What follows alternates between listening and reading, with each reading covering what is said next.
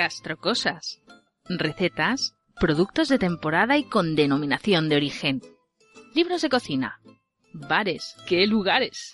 Restaurantes, consejos, dulce o salado. Mmm, qué bueno. Rico, rico. Gastrocosas.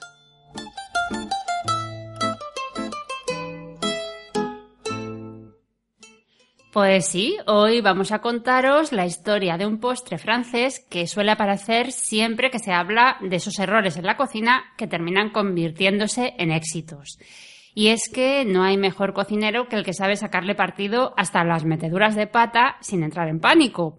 Y eso fue lo que, según cuenta la historia, hicieron las hermanas Tatín con una sartén de manzanas demasiado caramelizadas.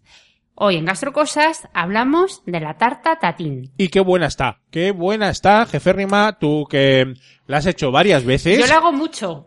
Sí, yo la hago mucho y, y me sale muy bien. Las cosas como son. Y además lo, lo publicitas, porque lo publicas en Instagram y nos das muchísima hambre, jeférrima. Sí, hoy la sección es un poco mezcla de Instagram, porque he publicado la, la foto de la tarta, y también un poco de gastrobiblioteca. Ah, porque bueno, voy a hablaros de un libro dedicado íntegramente a las tartas tatán. A las tartas tatán. Vamos con las tartas tatán, jeférrima. Eh, primero, ¿cómo, ¿cómo se hace? ¿Qué lleva? ¿Qué, qué ingredientes tiene? Bueno, pues mm, los ingredientes son muy poquitos. Son manzanas, harina, Sí. mantequilla y azúcar.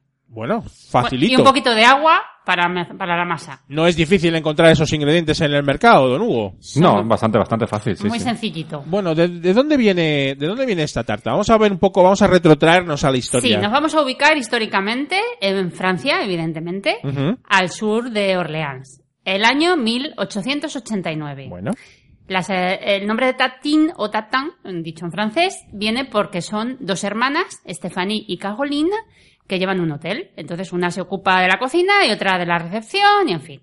Entonces ellas hacen tarta de manzana habitualmente. Pero un día la tarta no es la de siempre. ¿por ¿Qué qué? ha pasado? Hay tres versiones. Yo al menos he encontrado tres posibilidades de lo que pudo pasar. Entonces, la versión 1. Iban con prisa, les pillaba el toro y, bueno, una de, la hermana que cocinaba vio unas manzanas peladas y las metió en el horno con un poco de mantequilla y azúcar. Dijo, ala. Y adelante, está". adelante con los faroles. Cuando quiso recordar, las manzanas se habían retostado y aquello ya pues no era ni compota ni nada. Así que dijo, bueno, le pongo un poco de masa y lo dejo otro rato y me voy a hacer otra cosa. Entonces, bueno, luego ya lo sacó y dijo, pues esto eh, lo doy la vuelta. Pues lo dio la vuelta. Y resultó pues una especie de tarta, como un flan, como una tarta raruna, extraña, pero bueno, no olía mal y la usó. Bien. Esa es una versión un poco de metedura de pata. ¿Vale? Otra versión, la número dos. También por despiste, haciendo la tarta de manzana habitual, en vez de poner la masa en el molde y luego las manzanas, o sea, Ujú. una tarta normal y corriente, pues lo hizo al revés. Al revés. Entonces dijo, a ver, ¿qué hago? Pues lo pongo encima y le doy la vuelta. Lo mismo de antes, pero pues eso, haciendo la tarta realmente se equivocó en el orden de los factores. Y luego hay una tercera versión que dice que no fue despiste, sino que fue a propósito. Porque en esa región, en la de Orleans, las tartas estas al revés se hacían habitualmente. Entonces, un día el horno no iba bien y probaron a hacerla pues como hacían esas tartas en la zona, en una sartén. Entonces, en una sartén la hicieron tipo flan y lo mismo, la dieron la vuelta y ya está. ¿Y tú cuál crees que es la buena? Yo no lo sé, yo no lo sé, pero es muy posible que fuera la de que te equivocaras al poner la masa y lo apañaras de esa manera. Casi, ca- hay muchas cosas que salen de equivocaciones. Sí. a, mí me suena, todas, a mí me suena a fallo porque es que es muy, eh, es muy posible que les pasara eso con las prisas. Y una vez pasado esto, empezaron también un poquito, ya se dieron cuenta que eso estaba Claro, hasta rico, ¿no? Exactamente, el aspecto, a ver, lo habéis visto en el Instagram, no es una tarta con las manzanas colocaditas, la clásica, es rara y como fea, pero es que huele tan bien, es tan rica y no tiene nada, o sea, tiene menos cosas que una tarta de manzana, porque la tarta de manzana lleva crema pastelera, en fin, más historiada. Sí. Pero es que está más rica. Por lo menos para mi gusto está mejor. Entonces empezaron a hacerla, la gente empezó a gustarle, mm, gente de otros, de otras provincias de París la vio y la llevaron a sus restaurantes y aquello se extendió.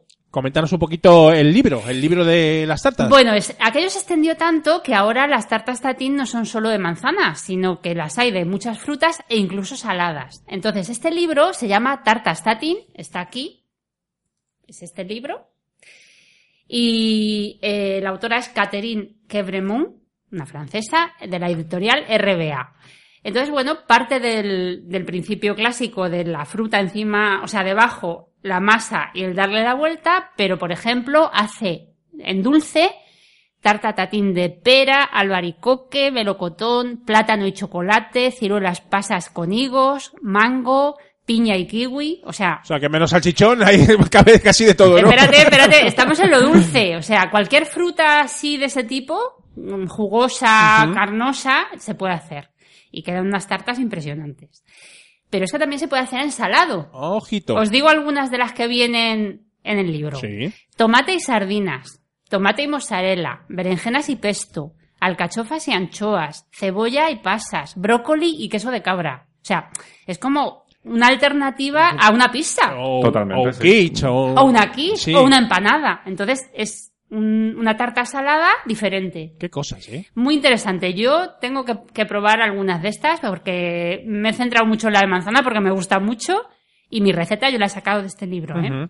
Y hay masas diferentes también, se puede hacer, ¿no? Sí, sí. Con las dulces se suele usar la masa quebrada porque está muy buena. O sea, esa masa se puede hacer unas galletas con ella y te las comes estupendamente.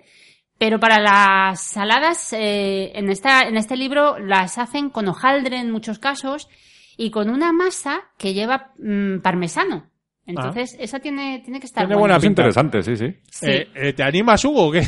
Yo ahora mismo tengo tanta hambre que sí, sí, yo me animaría ahora mismo a, a comerla directamente. No, hacerla, hacerla. Hacerla ya, ya, ya, ya veremos. sí. En Gastrocosas, en el post de, de esto, eh, tendréis un enlace a la, a la receta, A la receta. que hago yo y la que la de la foto de Instagram. No sé si interesa. no sé si los escuchantes eh, y videovidentes, eh, porque también lo ven en YouTube, tienen algo que comentar sobre las tartas tatín. ¿Algo, ¿Alguien se anima ahí a hacer Algo alguna? les gusta, sí. eh, Nos comentan que, que bueno, que la, está bien, pero que la fruta a muchos hay que dársela más, más pequeñita, ¿no? Más que no, pequeñita. no gusta esa textura de fruta grande. Claro, pero bueno, para eso están los cuchillos también, ¿no? Claro. Eh, pero sí, claro, claro, pero bueno, se organiza y se hace Evidente. Pero pequeñita. si sí, sí. la manzana se pone blandita, blandita, o sea, es como compota. Sí, es como un puré compota, sí, Es sí. buenísimo. Bueno, bueno, hoy qué rico. ¡Ay, qué hambre! Eh, vaya programa que me estáis dando, ¿eh?